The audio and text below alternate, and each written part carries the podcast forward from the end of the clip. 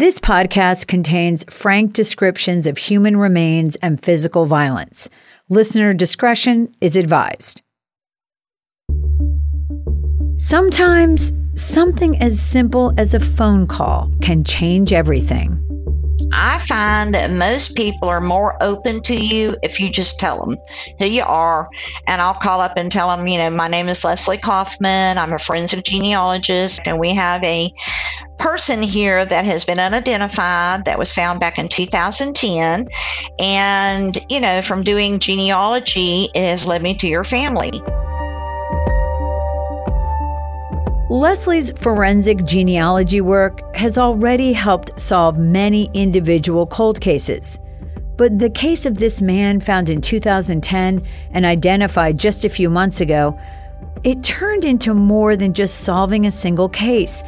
Because once the police department that helped fund the DNA profiling on this case got wind that it worked, things took off from there. So I was asking, how much is this? If this works like it just did, how much is this per victim, per person? And I said, ballpark, it's about 4,500 to $5,000 for each victim. And they said, how many do we have? And I said, about 10 victims. And it was not even a pause. The next thing they said was, do them all. Let's just do them all. Uh, let's just pay for it. Let's just get them all done.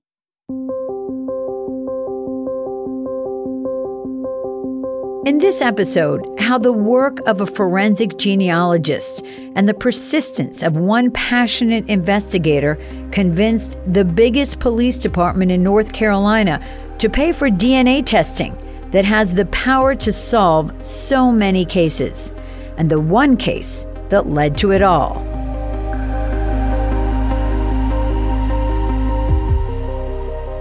From WRAL Studios, this is What Remains stories of connecting unidentified human remains to the missing and the murdered. I'm Amanda Lamb.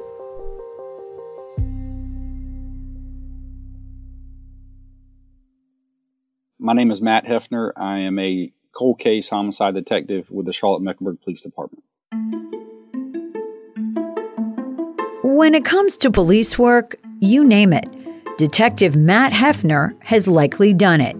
I did everything that a cop does. I worked in the courthouse for a while. I worked patrol. I was a school resource officer. I did a little bit of the run and gun. I was in police chases. I was in critical incidents. Much of his career was spent at a smaller police department in North Carolina. Then he switched to the Charlotte Mecklenburg PD.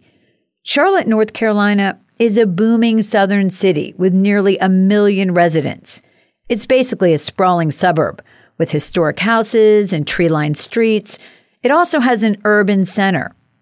The core of the city features tall, modern glass high rises that house a good portion of the country's banking industry. As beautiful as parts of the city are, Charlotte also has big city problems. On average, it has more than 100 homicides per year. It also has the biggest police department in the state with more than 1,800 sworn officers. And shortly after Matt Hefner joined the Charlotte Mecklenburg PD, he was working murder cases. I aged about 30 years in the seven and a half years I worked active cases. Murder investigations were what Matt had always wanted to do. But when he got the opportunity to work cold cases, murders, as well as identifying unidentified remains, the work just spoke to him. What is it about a cold case that intrigues you? Is it the puzzle? Is it the mystery? Kind of figuring out the pieces, putting them together? It is. I'm very analytical. I like looking at the records, I like looking at the details, seeing what was missed, and uh, maybe picking up some deception in an interview video that maybe was missed the first time. Matt figured out pretty quickly that he not only enjoyed the work, he was good at it. Good at taking a puzzle that had gathered dust for decades in a file cabinet and trying to make the pieces fit together. And as you can tell, I like talking to people, and working cold cases is a lot of talking to people. I got that from my dad. He could talk to anybody, he never met a stranger, and I'm a little bit that way, or actually, I'm a lot that way. The Charlotte Mecklenburg Police Department currently has 600 or so cold cases. A handful involve unidentified remains. The unidentified remains cases, I have about 10 cases that are assigned to me. And those cases, they date back to 1975. Some of the unidentified remains are clearly murder victims. Others died from what they classify as undetermined causes. That's basically a way of saying they simply don't know how the person died. If it was a suicide, a natural death, an accident, or a murder. I have a case where all we have are leg bones, leg and feet bones, and they have boots on them that could have been hunting boots. And there's a deer stand within sight of this victim, and we don't know how long the body was there. So it could have been two years, it could have been 10 years.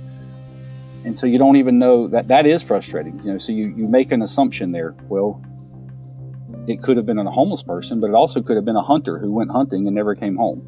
So, how do we find this person? How do we find the family that's looking for the guy who went hunting and never came home? How does he figure out who this person is? How does he connect these remains with a family who may have no idea what happened to their loved one, who may not even have filed a missing person report? That's where the skills of forensic genealogists like Leslie Kaufman can come in. Leslie works with the North Carolina Unidentified Project. The nonprofit organization teams up with the state and local law enforcement agencies to help them put names to unidentified remains.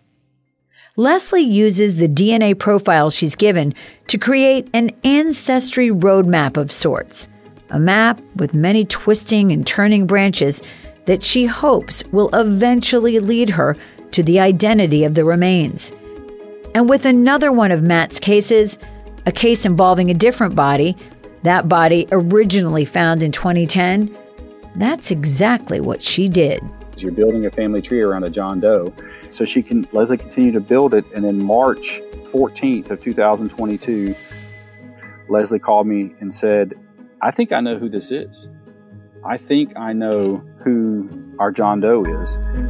How the case transformed the work of an entire cold case department after the break.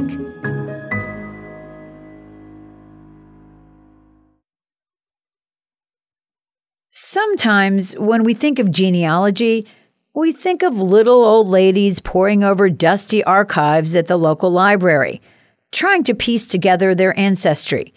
But thanks to the internet, which contains millions of public records, the process has come a long way, especially as it relates to making progress in cases where people are missing or murdered. Most people still meet the field of genealogy in a very traditional way with a question about where they came from. I did my own ancestry a few years ago. And after I did it, I had this guy send me a message on there and say, Hey, I'm your cousin. I'm showing up as your second cousin, and I'm adopted, and I don't know who my people are. Detective Matt Hefner, who heads the cold case unit at the Charlotte Mecklenburg Police Department, quickly saw the power of genealogy. My wife and I and my cousin helped to find this other cousin. We, we met him through the process. We, he found his mother. He got to go meet his mother after all these years. So I, I see how that plays out on the personal level, and then to be able to do it on the professional level uh, at work is, is really cool. We'll dive into how genealogy came into play in Matt's big John Doe case. But first, the DNA. The first thing Matt does when he gets a file and the person has not been identified is to try and find out if the remains have been stored by the state. He needs them in order to request high level DNA testing, something that wasn't available 20, 30, 40 years ago when many of these people went missing. For instance, one of the cases, we're trying to figure out if someone along the line, either in Raleigh or with our ME's office, kept a sample but the actual remains of that victim were destroyed by whoever was handling it back then. In the cases of the remains he does have, the question becomes why no one reported these people missing in the first place. Is it doubly frustrating to have unidentified remains because you're going, how is nobody missing this person? Why is nobody, why has nobody come forward in the past 5, 10, 15, 20 years? I mean, that's a double puzzle. You know, that's when you have, especially if it's a, it's a homicide, you're trying to find out who the victim is and then who the suspect is. That's a lot. That's a big puzzle, big mystery. It is. I would tell you that most of the folks on my list of unidentified remains, those victims, at least where they were found or the, the area they're in or the condition they're found in, many of them appeared to be homeless. So there's an expectation that maybe no one even knows they're deceased.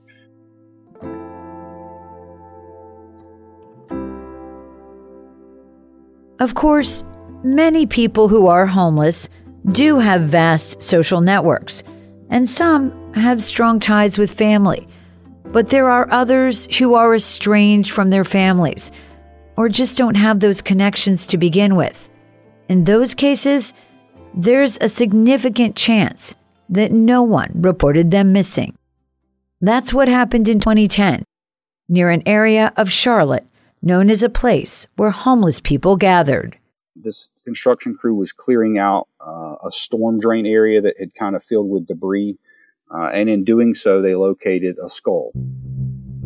It was obviously a human skull, so they, they notified 911. 911 sent officers out. They contacted the homicide unit, and they worked it as a crime scene.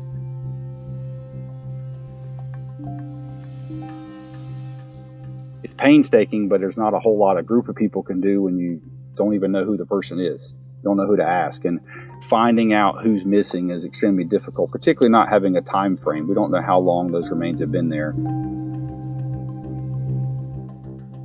Matt says his colleagues had worked the case the best they could over the years, but weren't able to make a positive match. It just went cold.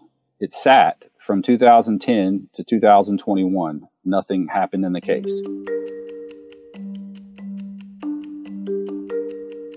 May of 2021, I'm at my desk uh, digging in on a cold case murder, and I get a phone call from Leslie Kaufman. Okay.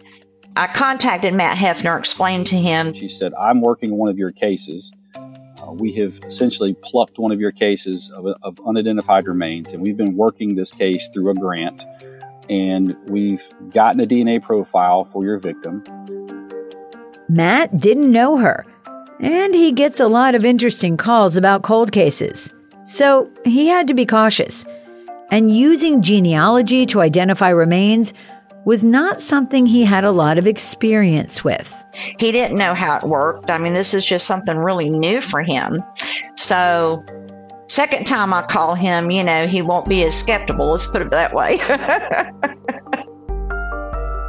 Matt did his research and he saw that she was part of the North Carolina Unidentified Project and had already helped solve several cases.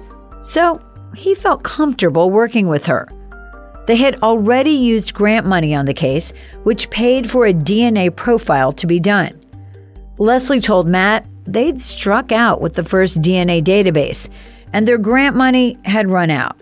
But she said if his department will be willing to pitch in some funding to upload the sample to another DNA database called FamilyTree.com, they might be able to solve the case. Matt reached out to his superiors. And I just started going through the process with my chain of command saying, hey, we got these folks in Raleigh and some lady I just met, and they're working our case for free. And all they're asking is that we give them $700 to keep the case moving. And my chain of command jumped on it. So the DNA was put into the new database. And then things happened really quickly. And once I got it in there, I did get a good match 505 centimorgans, which is a first cousin once removed. Now, to make that easy for you, that would be your first cousin's child. Okay. So that tells me I'm very close to figuring out who he is. In February 2022, Leslie Kaufman called me and said she had a possible last name. She had a family a line down a family tree. She was working names down that line. I remember being really interested because she had some relatives in there that she knew were in the in policing. So she was gonna she had reached out to one of those in particular and said, "Can you help me figure out who's missing? Who in the family went missing around 2009, 2010?" And that individual was starting to provide more family names, maybe names that were not in her family tree yet. Leslie continued to build it, and in March 14th of 2022, Leslie called me and said, I think I know who this is. I think I know who our John Doe is. And I said, Well, give me a name. Let me look him up in our system.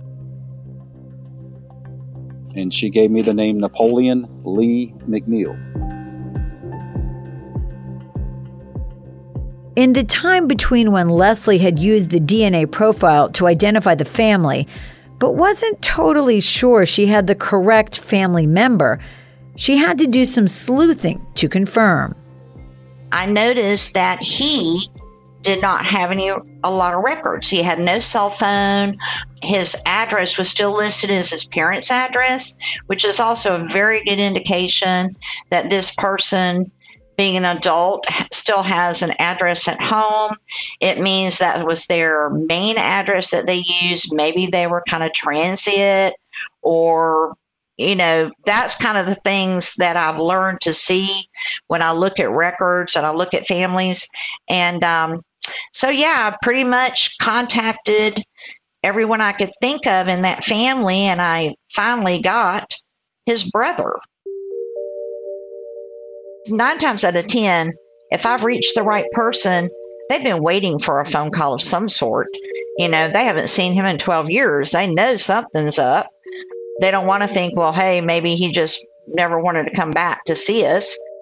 And, you know, when I talked with Timothy, I found out that yes, he did have a brother. She's talking about Timothy McNeil, Napoleon's brother. We tried to contact Timothy through Detective Matt Hefner, and he declined our request for an interview. Talking with Timothy, he told me that yes, he had a brother named Napoleon. And the last time they had seen him was November, I believe, of 2009.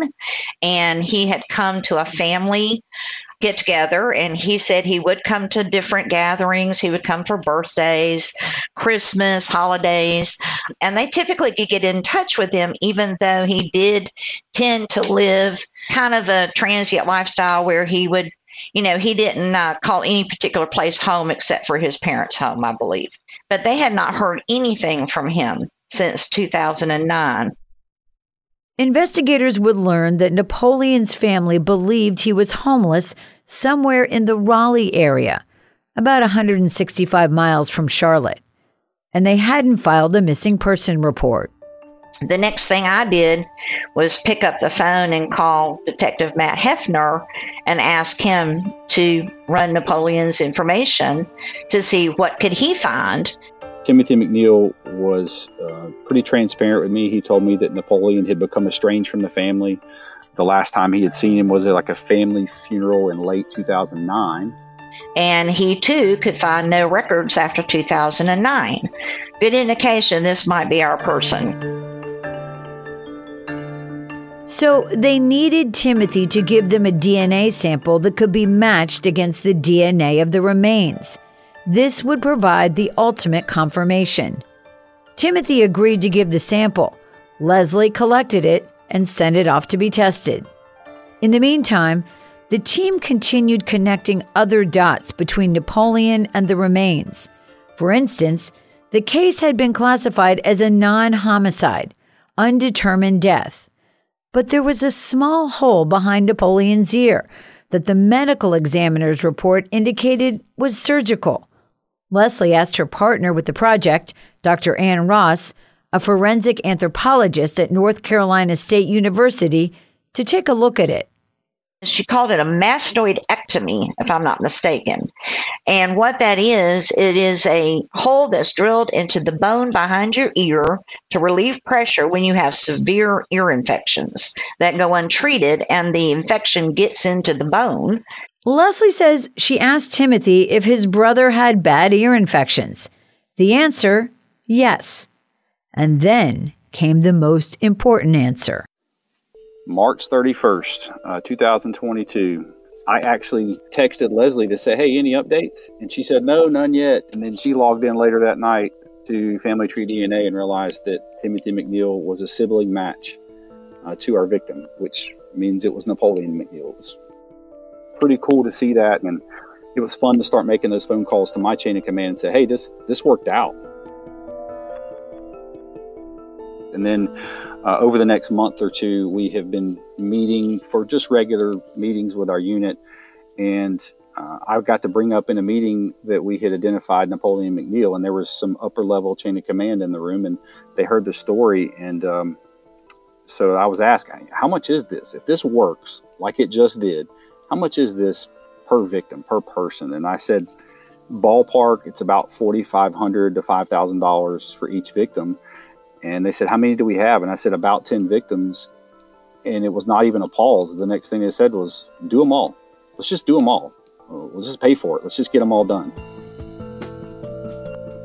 Coming up, the Charlotte Mecklenburg Police Department is so committed to putting names to their unidentified remains cases that not only are they funding DNA testing for all 10 of Matt's cases, they've publicly announced a partnership to do it.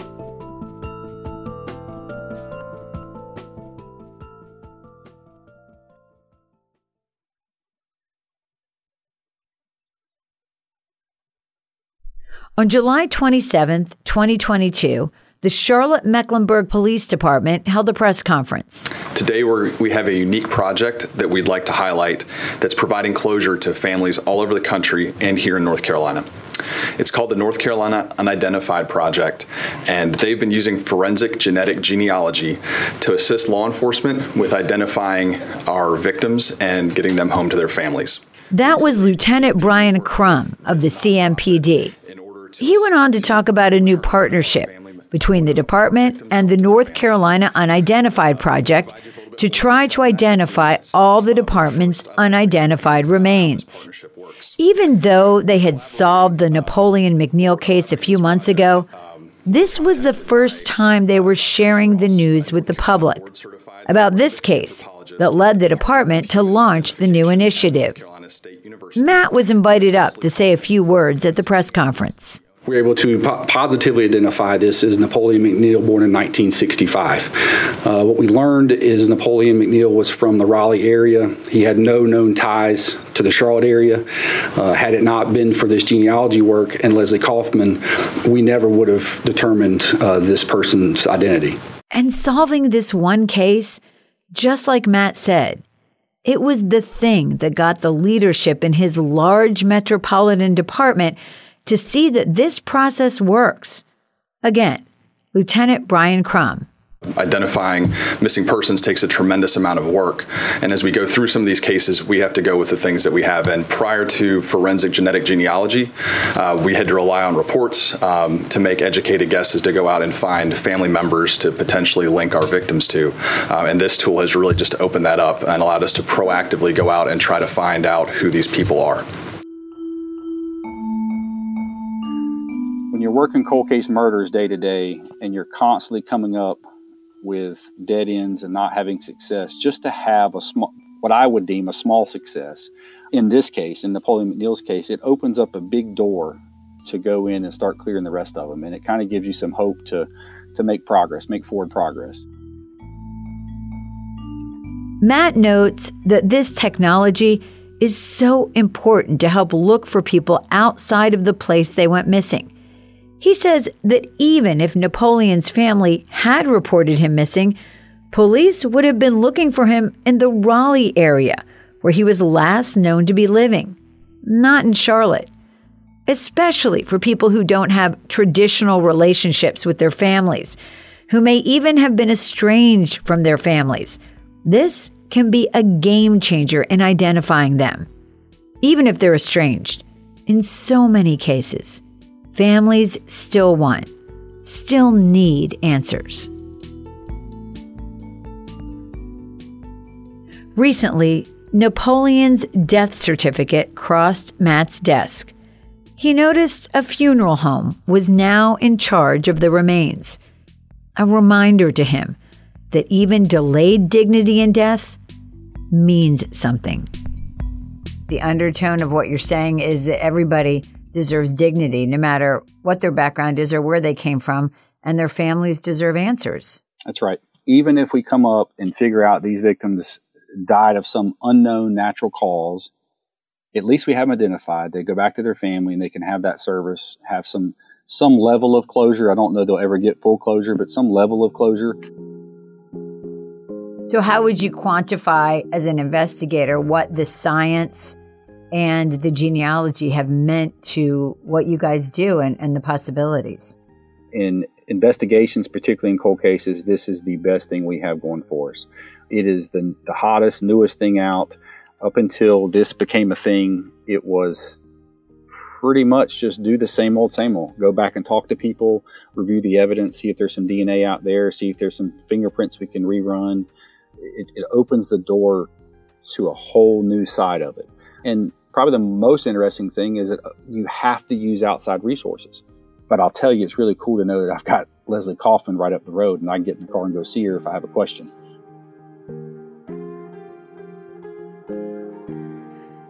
Matt said something else that stuck with me. Charlotte Mecklenburg is a big department, and it made the choice to spend some of its money on DNA testing. But smaller police departments don't often have the resources to spend on these kinds of efforts. And we've got an episode about that coming up.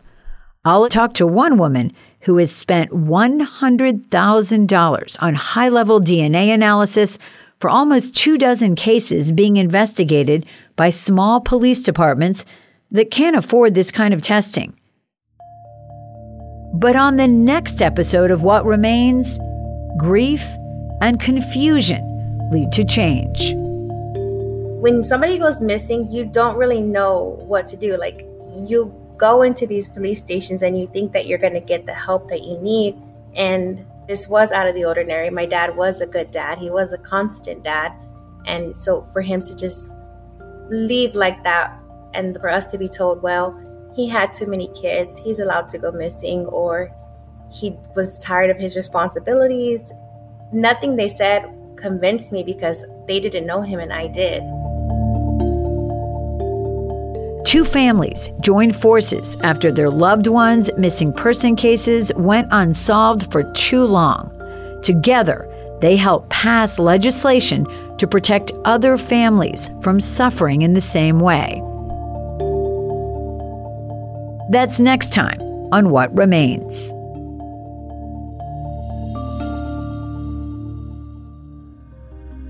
The best way you can support us is by listening and sharing what remains with your friends. Rate and review us in your podcast app. If you'd like more information, including links to our social accounts where we share photos of the people from each episode, check out our website, whatremainspodcast.com. If you have a story idea for a future episode, or if you are one of those cold case philanthropists donating money for DNA testing to help ID unidentified remains, we would love to hear from you and hear about why you do it. Again, go to whatremainspodcast.com, click contact at the top, and you'll be able to send us your ideas. This episode of What Remains was written by me, Amanda Lamb. It was produced and edited by Rachel McCarthy, with final mix by Doug Miller. Our director of podcast operations is Anita Normanley, and our executive producer is Ashley Talley. Thanks for listening.